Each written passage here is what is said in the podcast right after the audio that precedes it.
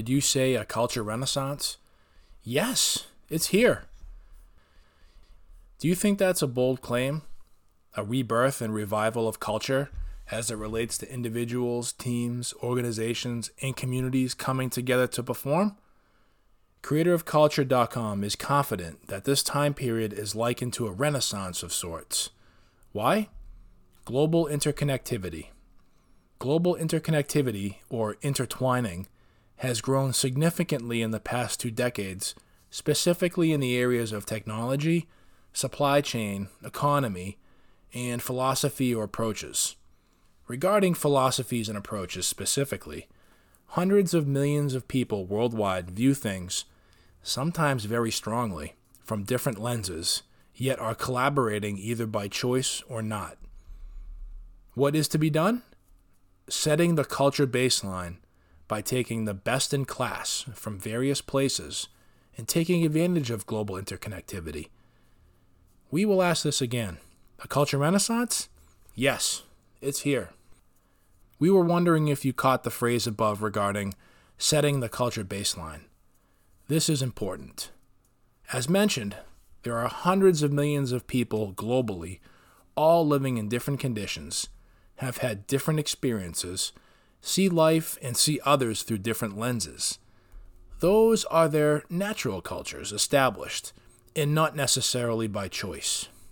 These natural cultures are the norms and expectations one was raised by, lived in, and consistently reminded of.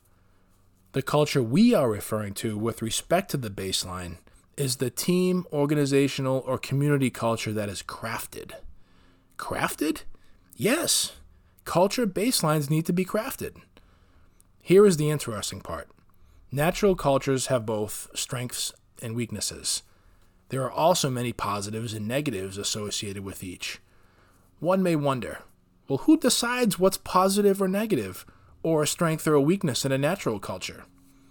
It can depend on who you ask, but typically it's the architect of the baseline culture for that team, organization, community that is deciding. Therefore, it is so important that the architects of cultural baselines can see perspectives, philosophies, understand human cognitive functions, biases, and environmental conditions these need to be understood before setting a sustainable, best in class culture baseline. So, how do the architects understand these areas? Education and experience simply. With respect to education, formal and informal objective training in anthropology is beneficial. Also, any formal and informal training around human cognition is worthwhile. This provides the understanding of who we are how we are built, and why we operate the way we do. Knowing this is key. Regarding experience, there are a lot of natural cultures in the world. There are many even within a geographical area. Sometimes there are even subnatural offshoot cultures. Being a part of these firsthand can be a great way to gain experience. A close second, which is the category many people fall into, is to be aware of and learn as much as possible from objective sources. The architects now are ready to set the culture baseline. Best in class baseline cultures take the top from many natural cultures to apply within their team, organization, or community. Let's discuss a couple examples driving home this point of taking the best from different sources to create their own system or way of operating. Mauro Colagreco is considered by many sources and critics to be one of the best chefs, if not the best, in the world. Colagreco is of Argentinian ancestry and began his career working in Buenos Aires before making his way to France in the early 2000s to become part of the cuisine staff at various high end restaurants. In 2006, Mauro Colagreco started his own restaurant called the Mirazur. The Mirazur has consistently been listed in the top 50 restaurants in the world and has earned many prestigious Michelin awards for overall dining experience and masterfully crafted, tasteful dishes. Like many successful chefs, they obtain both formal and informal education and training, and then experience various natural food cultures globally before creating their own system. It has been documented by Minnie Ribeiro of FirstPost.com in an interview with Greco that he, quote, travels the world searching for new ideas and is never afraid to incorporate other cultural influences, end quote. In addition, FineDiningLovers.com stated that Greco's cuisine at Mirazur, quote, is inspired by all the cultures which influence a cook working on the border, gathering natural produce of the Mediterranean without ever forgetting his Argentinian roots. End quote. Greco created a baseline for his restaurant by seeking out the best cuisine within all natural cultures and applying thereafter at Mirazur. Greco is the quote architect in this case. The cuisine and experience is his baseline culture. Creator of culture would bet that his staff at Mirazur all buy into the same approach and outlook as well. Here's another example. Bruce Lee was a martial artist and a movie star, originally trained in traditional Wing Chun. Bruce Lee realized that when creating his own system of Jeet Kune Do in his later years, that he was going to take the best from many different systems to make his own. So Bruce Lee took a little bit from karate, some from Wing Chun, some from boxing, and a little bit from grappling.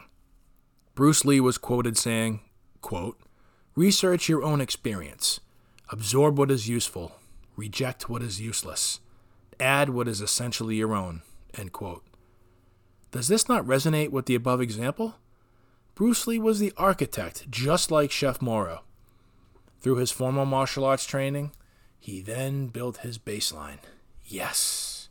Building a culture baseline is no different than what Chef Mauro Greco and Bruce Lee have done. What was critical is they both followed the formula we discussed above regarding education and experience before designing their baseline. Without that understanding, culture baselines are not attainable or sustainable. There is not enough knowledge gained to properly analyze and extract the best from natural cultures. They both took advantage of global interconnectivity as well. As we wind down this discussion, let's get back to the topic of a culture renaissance, as stated in the beginning. A bold statement, remember? Yes, it's happening right now.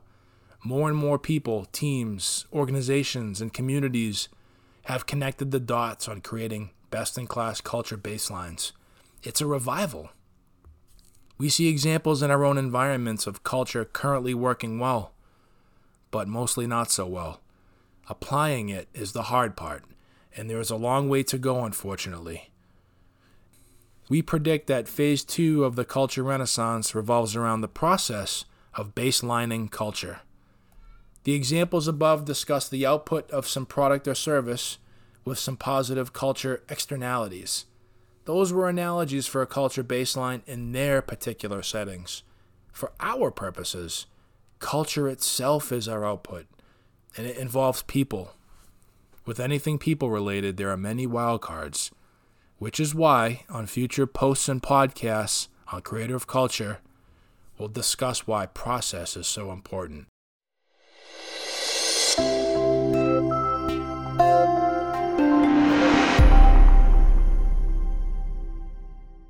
We want to sincerely thank you for listening to Creator of Culture's podcast series.